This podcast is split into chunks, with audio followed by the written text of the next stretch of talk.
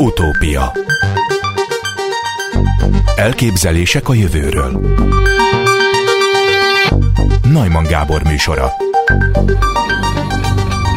Az elkövetkező percekben a jövő hadviseléséről lesz szó, Kaiser Ferenc segítségével, aki a Nemzeti Közszolgálati Egyetem docense. Jó napot kívánok!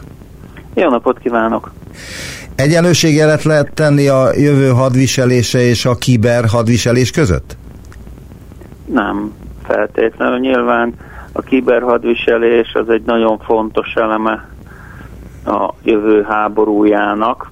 Azt is szoktuk mondani, hogy a ötödik dimenzió, vagy negyedik dimenzió, ezzel lehet vitatkozni, hogy az első dimenzió, amit a legrégebb óta használ az emberiség, az a Föld felszíne. Ugye ehhez jelenik meg a második dimenzió gyakorlatilag úgy, hogy már a 19.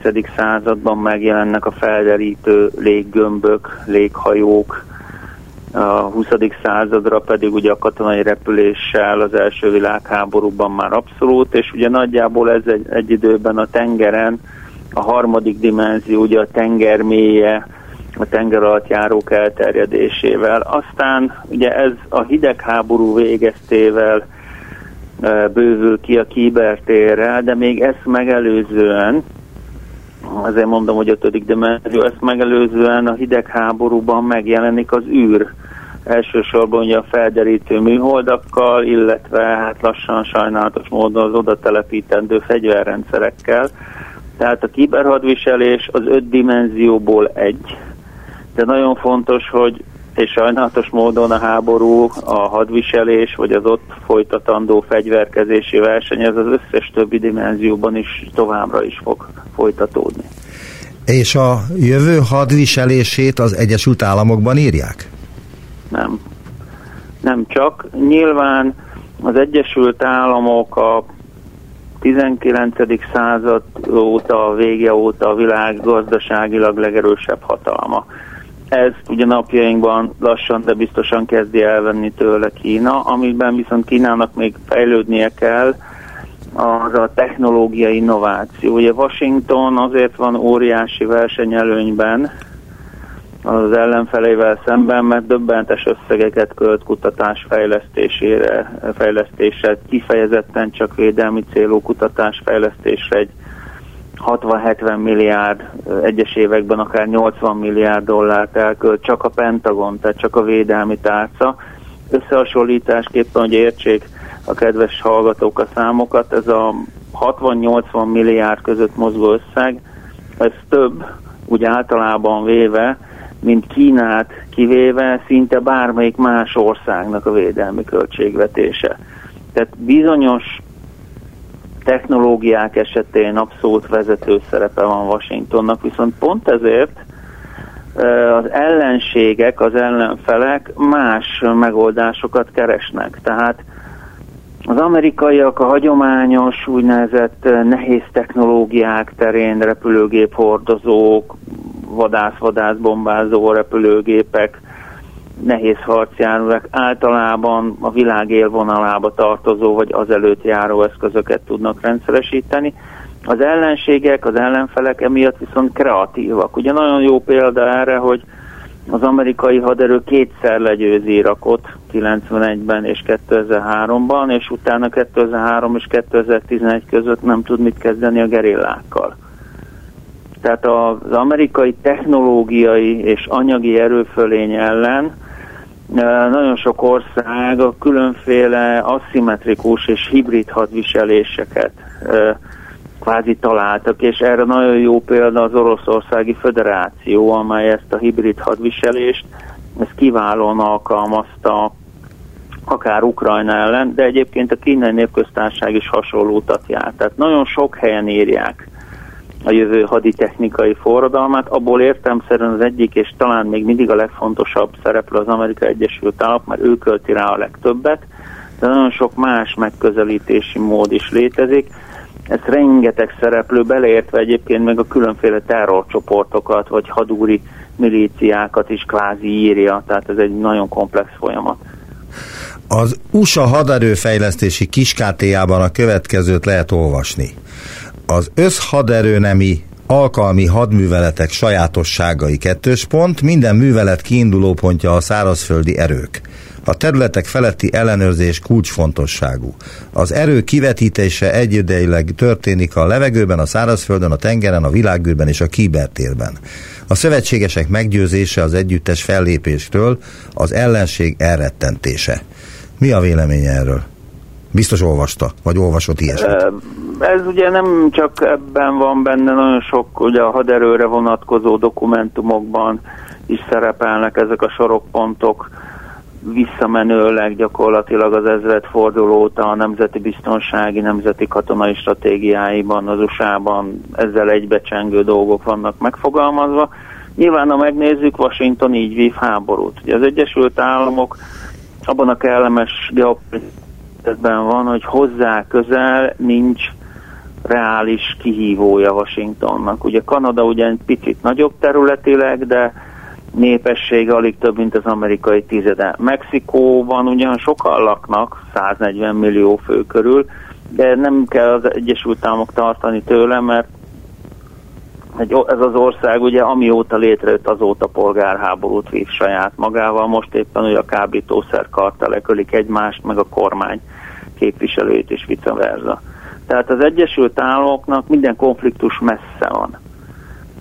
Ugye Afrikába kell menni, a közel és közép-keletre kell menni, vagy ugye a felemelkedő Kína ellenében a távol-keletre kell menni, vagy az oroszok ellenében elsősorban Európába, és ezért ugye az Egyesült Államoknak úgynevezett erőkivetítő fegyverrendszerekre van szüksége, amikkel képes arra, hogy a saját területétől nagy távolságra, akár több ezer, sőt akár tízezer kilométernél és nagyobb távolságra tartósan háborút tudjon vívni. Ugye ilyen eszközök, amit a kedves hallgatók biztos ismernek, a repülőgép hordozók, különösen a nukleáris meghajtások, és az Egyesült Államoknak mind a 11 nukleáris meghajtású, a nukleáris meghajtású tengeralattjárók, az USA-nak ezt egy óriási szállítóhajópark egészíti ki a haditengerészet állományában, amelyek képesek arra, hogy több e, e, ezer tonna egyesével, akár több tízezer tonna nehéz haditechnikát, több száz harckocsit, gyalogsági harcjárművet meg tudjanak mozdítani. Ezek a képességek, ezek ugye azért alakultak ki így, mert az amerikaiaknak utoljára a polgárháború idején kellett otthon háborút vívniuk, ezt megelőzően ugye, amikor kvázi ténylegesen egy külső ellenfél támadólag indított háborút az Egyesült Államok ellen, az az 1812-14-es ugye angol-amerikai háború volt. Azóta ugye az Egyesült Államok máshol vívja a háborúit. Viszont ebben nagyon fontos szerepe van annak, hogy Washingtonnak van a legkomplexebb szövetségi rendszere a világon, tehát Európában ugye a NATO, a távol-keleten bilatális együttműködések Japánnal, Dél-Koreával, Ausztráliával, Új-Zélanddal az ANZUS paktum keretében, tehát illetve különféle NATO filiálékkal az Egyesült Államoknak több mint 70 szövetségese van, ami úgynevezett befogadó nemzeti támogatást tud biztosítani szükség esetén az amerikai erőknek. Mennyit ér egy repülőgép hordozó? Ezt azért kérdezem, mert hogy épp Nászúton voltam Rodos szigetén a nejemmel, és a szálloda előtt egy pár száz méterrel kikötött a George Washington repülőgép anyahajó, amelyben ott megtudtuk, majdnem 5000 katona dolgozik, azokat partra engedték, ott nagy rubli volt a parton, mindenütt piás matrózokat lehetett látni, és megkérdeztem az egyik ilyen matrózt, aki szóba állt velem, hogy hogy ez, ez milyen erőt képvisel ez a Washington, és azt mondta, hogy kb. háromszor akkorát, mint a teljes görög hadsereg. Ez elképzelhető? Tehát, hogy ennyit ér egy repülőgép hordozó? Hát nyilván a tengerész egy picit túlzott. Ugye minden egyes amerikai repülőgép hordozónak a lényege az az úgynevezett fedélzeti repülőving. Magyarán talán repülőezrednek lehet nevezni. Ez ugye az amerikai hajóknál, hangsúlyozom békeidőben, 55 darab vadász és vadászbombázó repülőgép. Ez úgy nagyságrendileg a görög légierő ennél azért többet tud, viszont úgy nagyjából úgy kell elképzelni, hogy a cseh köztárságnak, a szlovák köztárságnak, Ausztriának, Magyarországnak, Horvátországnak, Szerbiának, és nyugodtan belevehetjük Montenegrót, Észak-Makedóniát, meg Szlovéniát, ennek az, ezeknek az országoknak meg nincs is. Tehát gyakorlatilag nyolc közép-európai, illetve nyugat, észak-nyugat-balkáni országnak együtt van körülbelül 80 gépe, inkább a 75. Tehát,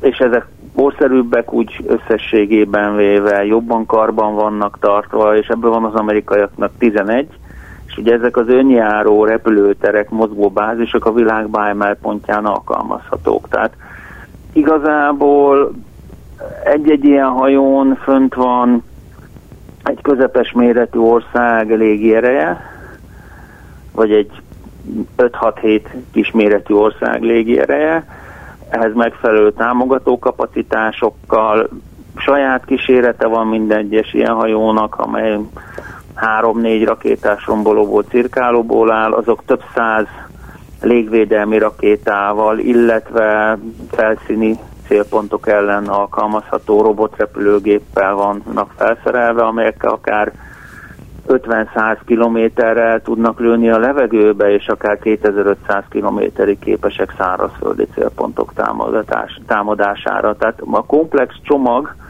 ami egy repülőgép hordozó köré van szervezve, az már bizony légvédelmi vagy szárazföldi célpontokat támadó képességeket beleértve meghaladja a görög légvédelmnek a, a képességeit, és ehhez jön egyébként még egy nukleáris meghajtású úgynevezett támadó tengeralattjáró, ami alulról biztosítja ezt a köteléket. És ennek hogyan lehet ellenszegülni? Tehát vannak azért olyan országok, akikkel nincsen túl jóban az Egyesült Államok, ugye Irán az első. Hogyan tudnak ezzel egyáltalán ellenkezni, vagy felvenni velük a versenyt? Na itt jön be az, amiről ugye az elején beszéltünk, hogy nagyon sok helyen írják a jövő haditechnikai forradalmát. Iránnak és egyébként a kínai népköztársaságnak is, meg egyébként hasonló szempontból az oroszországi föderációnak erre az úgynevezett hozzáférés, megtagadás, terület, megtagadás, terület gátlás a megoldás. Ugye ezt nagyon szépen A2AD-nek nevezi a NATO. Ennek az a lényege, hogy olyan szárazföldi telepítésű rakétákat állítok hadrendbe tömegével, tehát itt több százas vagy akár több ezres mennyiségre kell gondolni, mint a nagyható távolságú légvédelmi rakétarendszerek, a hajó elleni irányított rakétarendszerek Kína esetében, Ugye itt a Dongfeng keleti szél 21 és 26 hajó elleni ballisztikus rakétákra kell gondolni, amelyek akár a kínai partoktól 1500-2500 kilométerre is képesek eh, hadihajók, főleg repülőgép hordozók megtámadására. Tehát nem feltétlenül ugyanolyan eszközöket kell fejleszteni ezekkel szemben, hanem mint hogy a süsű a sárkányban is volt sárkány ellen sárkányfű. Igen. Hát a Dongfeng 21-esnek a kínaiak azt a nem hivatalos, de nagyon is üzenetértékű nevet adták, hogy carrier killer, tehát hordozógyilkos. Tehát nem is titkolják, hogy ezt a típust kifejezetten az amerikai haditengerészet repülőgép hordozói ellen állították hadrendbe, és nagy tömegben, mert ugye egy ilyen rakéta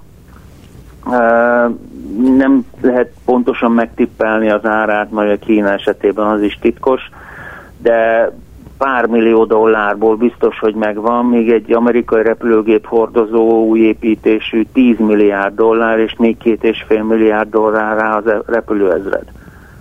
Tehát egy pár millió dolláros eszközzel nyilván nem egy magában, hanem akár 80-100 darabot is képesek a kínaiak, akár csak egy repülőgép hordozóra rálőni, és 10-15-ből már valószínűleg legalább egy-kettő átér, és ezért azért van rajtuk másfél tonnás robbanófej, hogy nagyon komoly károkat okozzon. Kínai számítások szerint négy-öt találat szükségeltetik ahhoz, hogy biztos elsüllyedjen a, az amerikai repülőgép hordozót. Tehát megvannak azok a, az eszközök, amelyekkel az amerikaiaknak a drágább technológiáját relatíve olcsóbban lehet fenyegetni. Ezek egyelőre csak azt teszik lehetővé, hogy Kína a saját partjaitól odébb tolja az amerikai haditengerészetet, de ugye Kína globális hatalommá szeretne válni, ahhoz meg neki is repülőgép hordozók kellenek, tehát Kína gőzüzemben fejleszt és gyártja a saját repülőgép hordozóit, és azokhoz a megfelelő kísérőegységeket. Tehát azért Kína is igyekszik átvenni az amerikai stratégiát, csak amíg ugye hátrányban van, addig alternatív eszközökkel igyekszik ezt megoldani, de Irán ugye ugyanezt csinálja kicsiben, ott neki kedvez a földrajz. Ugye a Perzsőből egy relatíve szűk, zárt belvíz. Relatíve csekély a mélysége, tehát az amerikai repülőgép hordozó kötelékeknek ott a manőverezése nehézkes. Irán több ezer hajó elleni rakétát és hajó elleni aknát, öngyilkos motorcsónakot és a többi helyezettel a Hormuzi szoros térségében egy csomó kisebb szigeteken, csomót kisebb szigeteken bele egyenesen a hajózódba, és ugyanára játszik, mint Kína, egyszerre nagy tömegben ezekkel relatíve olcsó eszközökkel megtámadni, ha kell az amerikai nehézegységeket, és nyilván egyetlen egy ilyen amerikai hajó elsüllyed, az több ezres áldozat, az amerikai társadalom meg nem szereti a több ezres áldozatokat, Irán meg ugye egy picit más, ugye az irán iszlám köztársaság filozófiája, Irán bármennyi halottat el tud viselni, tehát ugye ott az autokratikus rendszer különösebben nem érdekli, hogy mennyi embert veszít el. Vannak-e olyan új technikák, amelyek leválthatják a hagyományos fegyvereket, és itt a tankokra, a géppisztolyokra, meg a különböző ilyen földi fegyverekre gondolok? Hát ugye a nehéz technikát most alaposan alulértékelték a közelmúlt fejleményei. Nem tudom mennyire figyelték a hallgatók, de ugye tavaly ősszel, késő ősszel kitört a menetrend szerinti hegyi karabaki háború Örményország és Azerbajdzsán között. Ugye ez már egy sajnálatos módon lassan három évtizedes ellentét a két ország között, hogy a Szovjetunió szétesése óta zajlik és itt az azeri fegyveres erők döntő vereséget mért az örmény haderőre, méghozzá azzal, hogy elképesztő mennyiségben vettek pilóta nélkül repülőeszközöket, úgynevezett drónokat.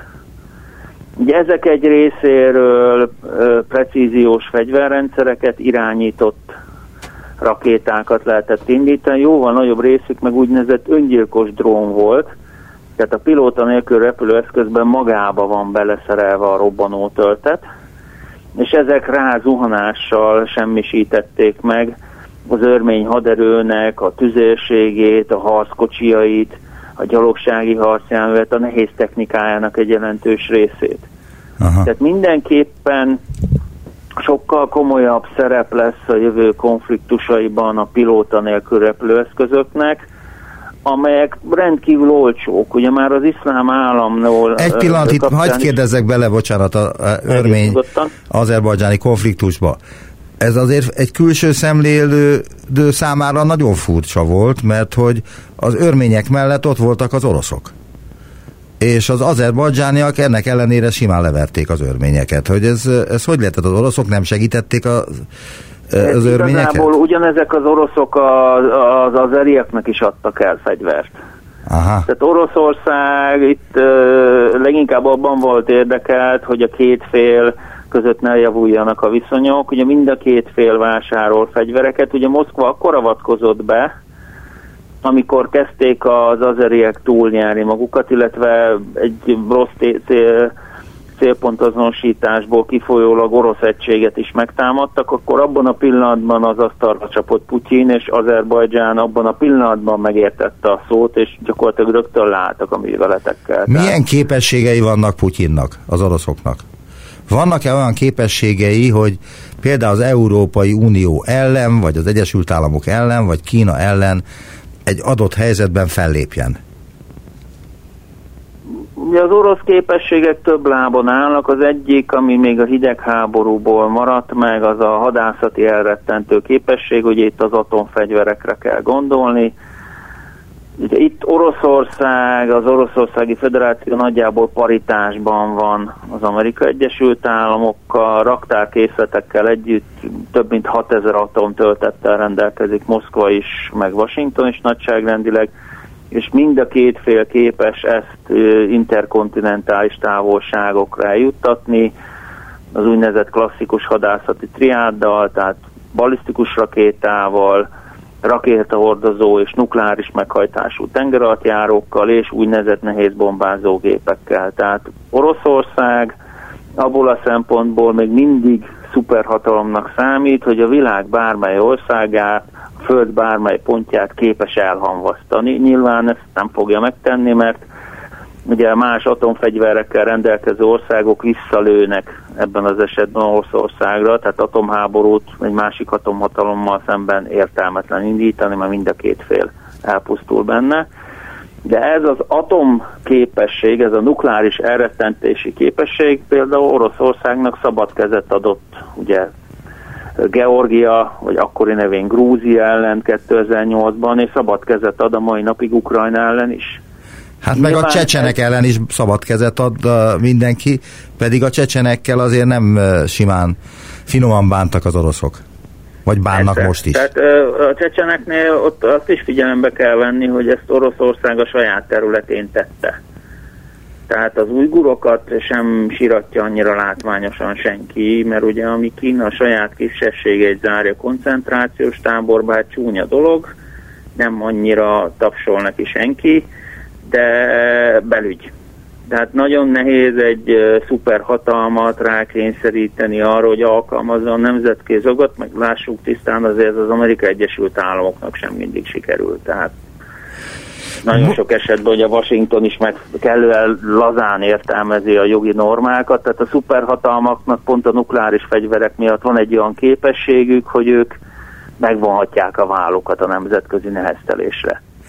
De ez ugye önmagában kevés, ugye visszatérve az orosz kérdésre, az Oroszországi Föderációnak nagyon komoly 900 ezer fő szárazföldi és haditengerészet és légi haderőneme is vannak, tehát a 900 ezer fős orosz haderő elképesztő mennyiségű nehéz technológiával is rendelkezik, amelyek folyamatosan korszerűsít, és ugye Moszkva éle jár a hibrid háborúnak a kiberképességeiben is a mai napig a legtöbb kibertámadást, a legtöbb hackerkedést Moszkvából indítják, bár lassan ezen a téren is beéri Kína, és a fake news, ugye a hamis hírgyártásban is egyenesen zseniálisak az oroszok. Ugye az orosz hibrid technikának nem az a lényeg, hogy nekik higgyenek az emberek, akik olvassák mondjuk a Sputnik News-t, vagy a Russia Today-t, hanem az az egésznek a lényege, hogy egy ilyen információs zajt keltsenek, és hogy senkinek ne higgyenek az emberek. Tehát itt nem a saját narratíva a lényeg, hanem hogy az ellenséget is elhiteltelenítsék azzal, hogy elképesztő mennyiségű álhírt generálnak, és ezt Moszkva kiválóan használja fegyverként is egy országnak a belső területi integritásának, a politika egységének a megbontására. Most pár másodperc szünet jön, de utána folytatom a beszélgetést Kaiser Ferenccel.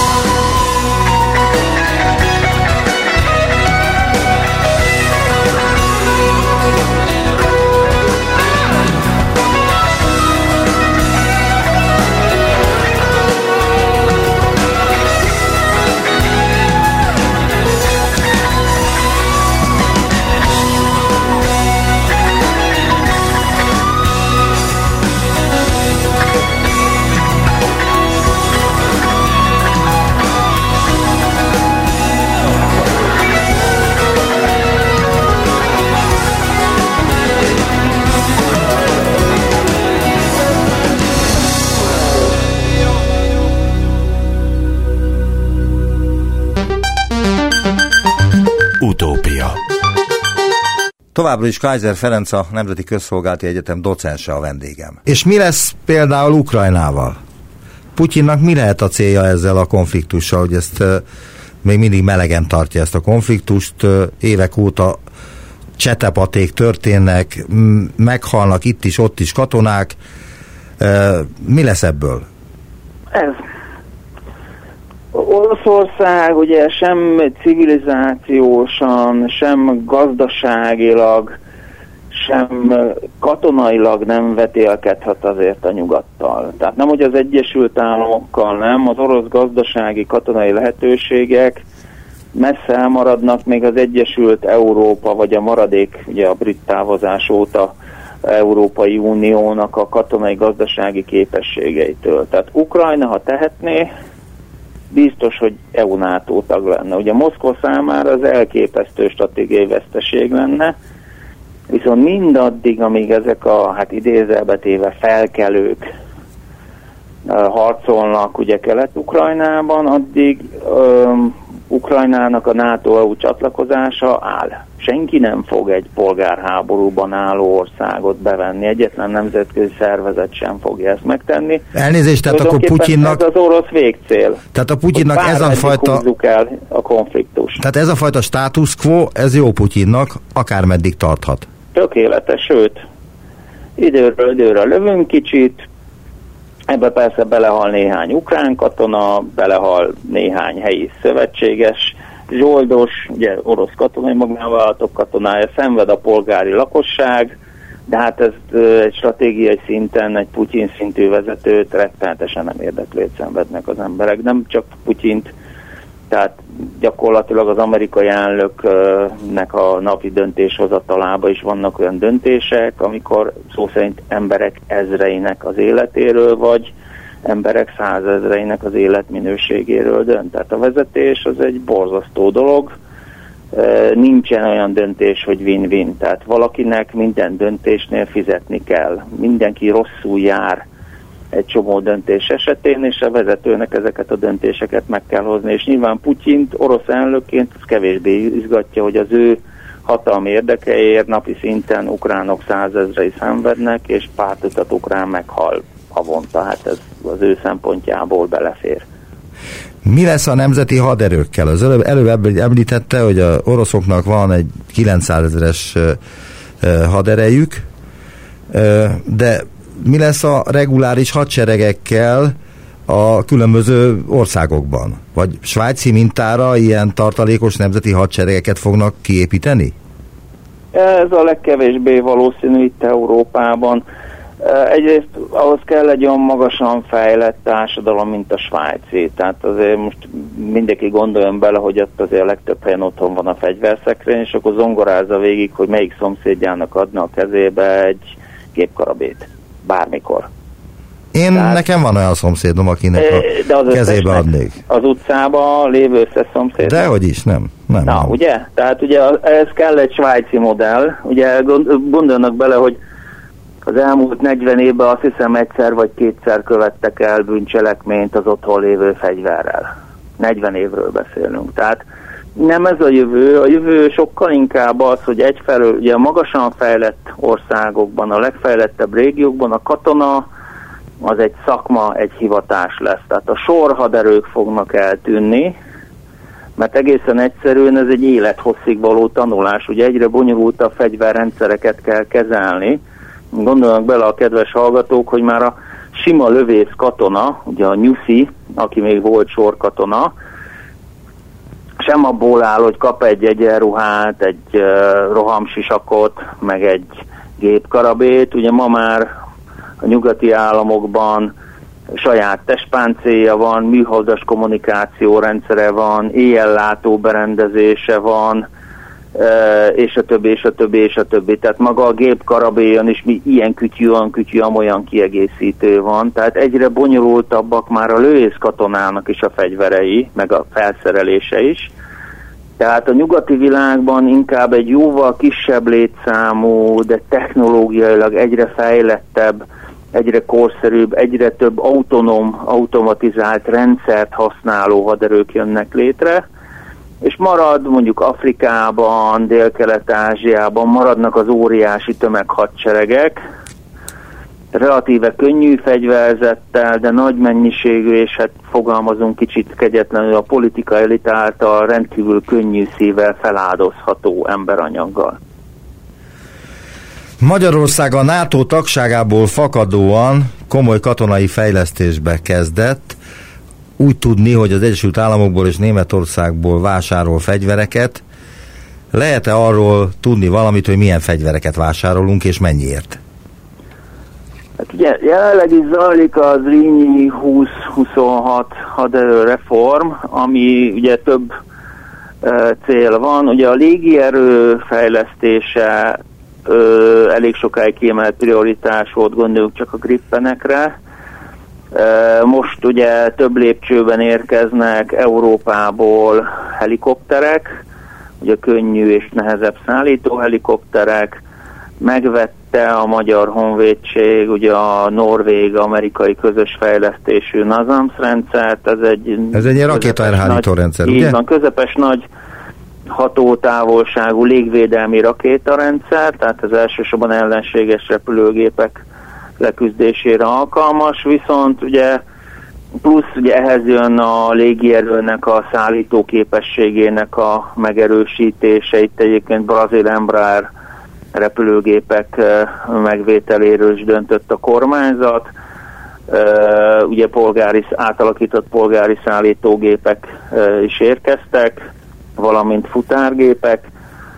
A szárazföldi haderőnél sokkal átfogóbb a fejlesztés. Ugye a légierőre csak csúran cseppent a rendszerváltás után is, a szárazföldi haderőnek viszont ugye a nehéz technikának a döntő többsége az még ilyen, ahogy az egyik katonatiszt ismerősen fogalmazott, ilyen kádárista hagyományőrzés volt. Tehát a kádár korszakban vásároltuk a technika jelentős részét, vagy közvetlenül ugye a szocialista rendszer után az orosz államadóság fejében de érkeztek olyan eszközök, amelyek még szintén azért inkább a 70-es, 80-as évek technikai fejlesztési színvonalát képviselték, akár a T-72-esekre, akár a BTR 80-asokra gondolunk.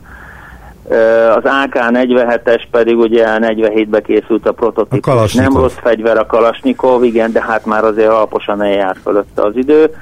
Most több lépcsőben egy abszolút átfogó ö, fegyverzet korszerűsítésre került sor, ami egyébként már rettenetesen szükséges is volt, hiszen 30-40 éves, ö, ha más nem tervezésüket tekintve technológiai színvonalat képviselő eszközökről volt szó, és megint csak egy egyszerű életből vett hasonlatot mennék.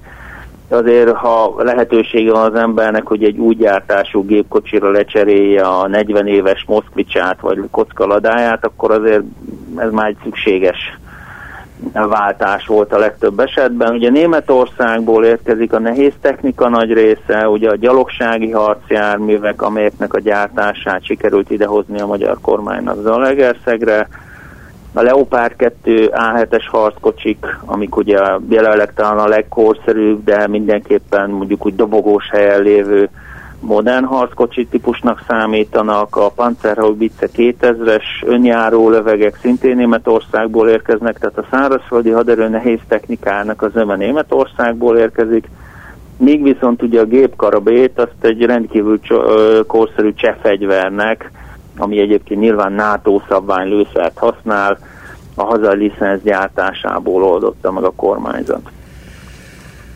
Ez egy pacifista kérdés lesz, de egy újságíró ilyet feltehet egy katonának is, hogy mi az értelme egy ilyen kis országnak ilyen nagy fegyverkezésbe fogni? Hát attól függ, mit nevezünk nagynak. Ugye azt is látni kell, hogy nem, nem Magyarország egymagában fegyverkezik, ez illeszkedik a nemzetközi trendekre.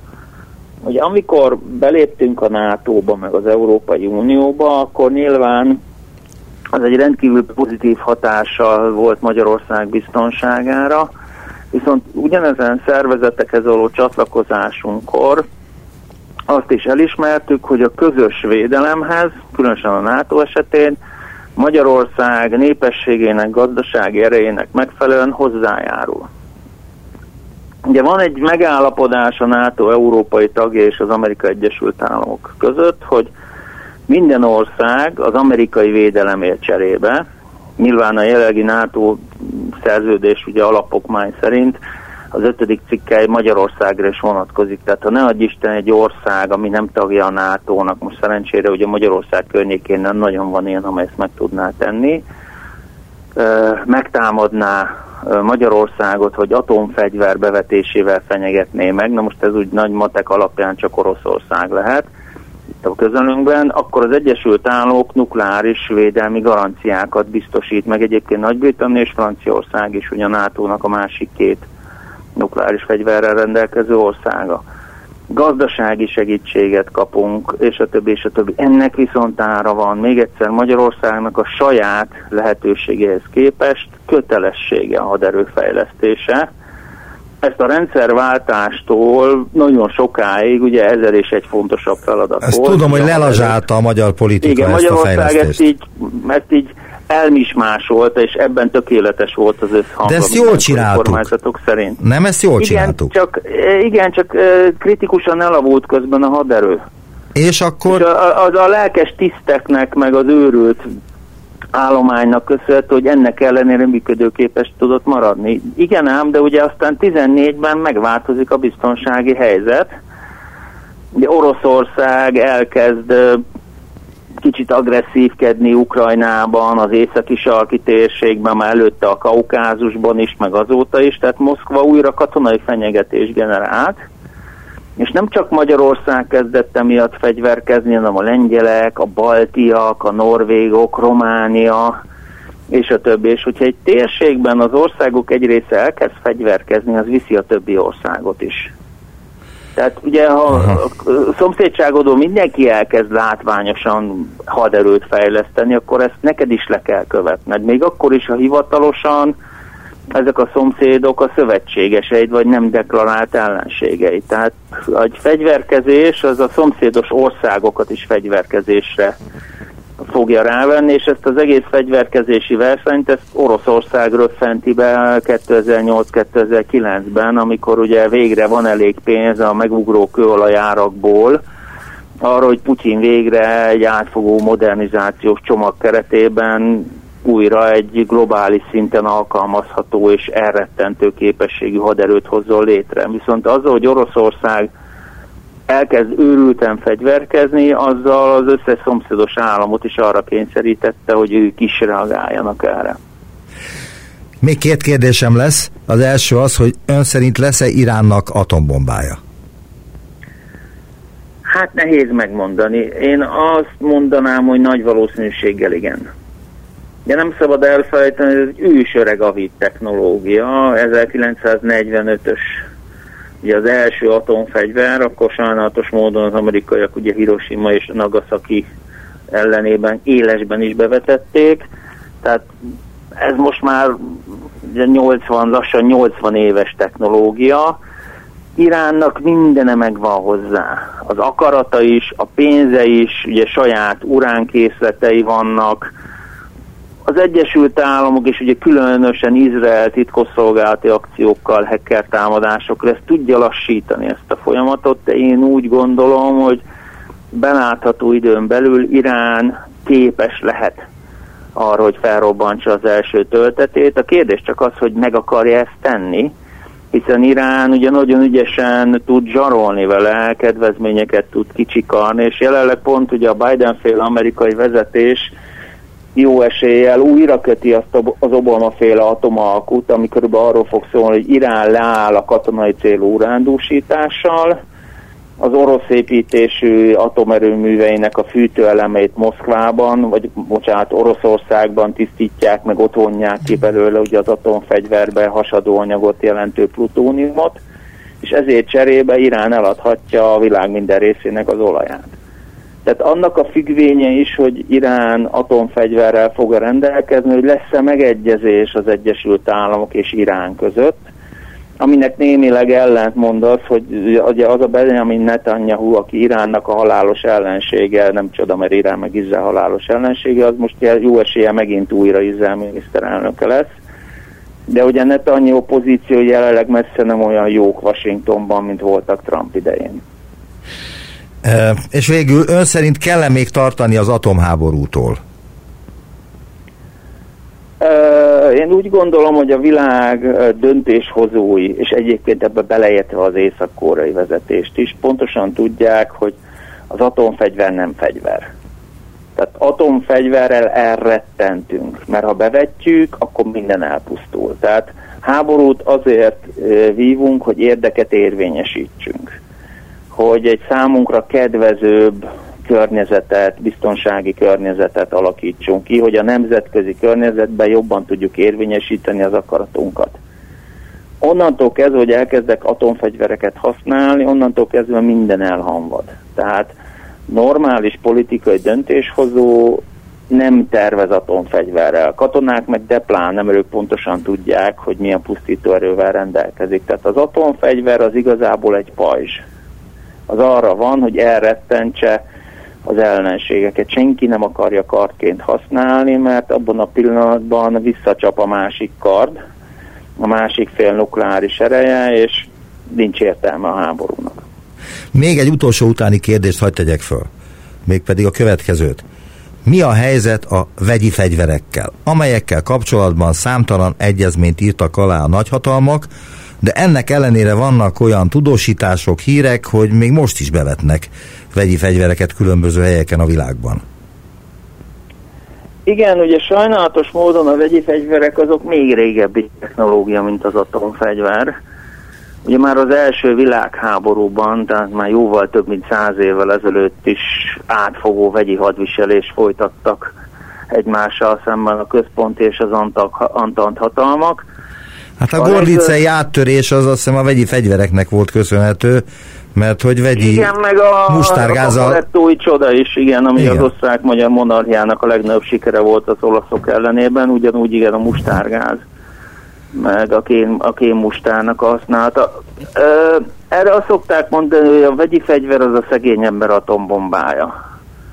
Tehát sokkal Elnézést, kisebb... ez azért mondják azt, hogy a vegyi, vegyi fegyver a szegény emberek atombombája, mert hogy tehát, szegényebb e, országok is képesek van. vegyi fegyvereket előállítani, van, amelyek van, legalább olyan veszélyesek, mint az atombomba. Így van, tehát például gondoljunk a szíriai rezsimre, gondoljunk Irakra, aki egyébként szintén próbálkozott atomfegyverrel is, de ezt 81-ben az izraeli régi erő, az oszir, aki még épülőfélben lévő atomerőmű elleni bombatámadással gyakorlatilag le is zárta. Tehát vegyi fegyvert, egy-két tehetséges mérnök egy átlagos laboratóriumban komoly biztonsági előírások mellett ilyen mustárgázt, meg ilyen első világháborúban használt uh, kémmustárt, nitrogénmustárt képes előállítani. Sőt, gyakorlatilag a víztisztításra használt klór is mérgező, tehát belélegezve roncsolja a tüdőt egy picit komolyabb befektetéssel már idegmérgeket is elő lehet állítani, ugye itt egy-két gram egy felnőtt embert megöl ezekből, és ilyen erőforrásai még egy átlag afrikai országnak is vannak. Tehát a nagyhatalmak rájöttek arra, hogy a vegyi fegyver ugyanaz, tehát egymás ellen nem vetjük be, a gyengébb államok ellen meg fölösleges, mert katonai képe, a hagyományos képességekkel is képesek vagyunk megsemmisíteni, de minimum begyőzni őket. Tehát a vegyi fegyverfejlesztés az főleg a harmadik világ bizonyos országaiban megy, annak ellenére, ahogy nagyon esen mondta, hogy már mindenki aláírta papíron az átfogó vegyi fegyvertilalmi egyezményt, tehát elvileg a Föld legtöbb országa egy-két kivételő eltekintve deklarálta, hogy nem fejleszt, nem gyárt és pláne nem tart hadrendben vegyi fegyvert. Ugyanakkor pont a hidegháborús meg egyéb örökségekből adódóan ezeket ö, legyártani relatíve könnyű, megsemmisíteni, hatástanítani nagyon nehéz, tehát azért még több ezer tonna vegyi fegyver vár mindenféle helyen bontásra, és a mindenféle helyen beleértve olyan államokat is, mint akár Irán, amely ugye az irak-iráni háborúban mind a két fél elképesztő mennyiség, inkább Irak, de azért Irán is a végére egy nagyon komoly vegyi hadviselési képességet hozott létre. És erről nyilván, ha már megvan, nem fogna mondani. Egyébként a magyar hadseregben van még olyan részleg, amelyik vegyi fegyverekkel foglalkozik? Hát vegyi fegyverekkel hivatalosan nem, a mentesítésükkel igen. Tehát nyilván Magyarország nem szeg meg pláne NATO tagként, EU tagként, de már előtte sem nagyon volt erre azért precedens olyan nemzetközi egyezményeket, amelyeket alá ennyire látványosan, de pláne nem. Ugyanakkor az minden állam haderejének az egyik feladata, hogy szép dolog a bizalom, de mivel mindenki tudja, hogy nagyon sok helyen vannak még vegyi fegyverek, úgynevezett vegyi védelmi, mentesítési képességekkel foglalkozik a Magyar Honvédség, tehát vannak olyan alegységek, amelyek mentesíteni, lemosni a technikát, ugye, tehát képesek mondjuk egy hétköznapi példával élve a katasztrófa védelemnek is vannak olyan képességek, a honvédségnek, amikor egy vegyi üzemben történik baleset, nagyjából ugyanilyen elven azért a honvédségnek is megmaradtak ezek a képességei. Nagyon szépen köszönöm az interjút. Kaiser Ferenc a Kérem. Nemzeti Közszolgálati Egyetem docense volt az utópiában. Viszont hallásra, és köszönöm még Viszont egyszer az hallásra. interjút. Visszaértünk a jelenbe. Neumann Gábor utópia című műsorát hallották.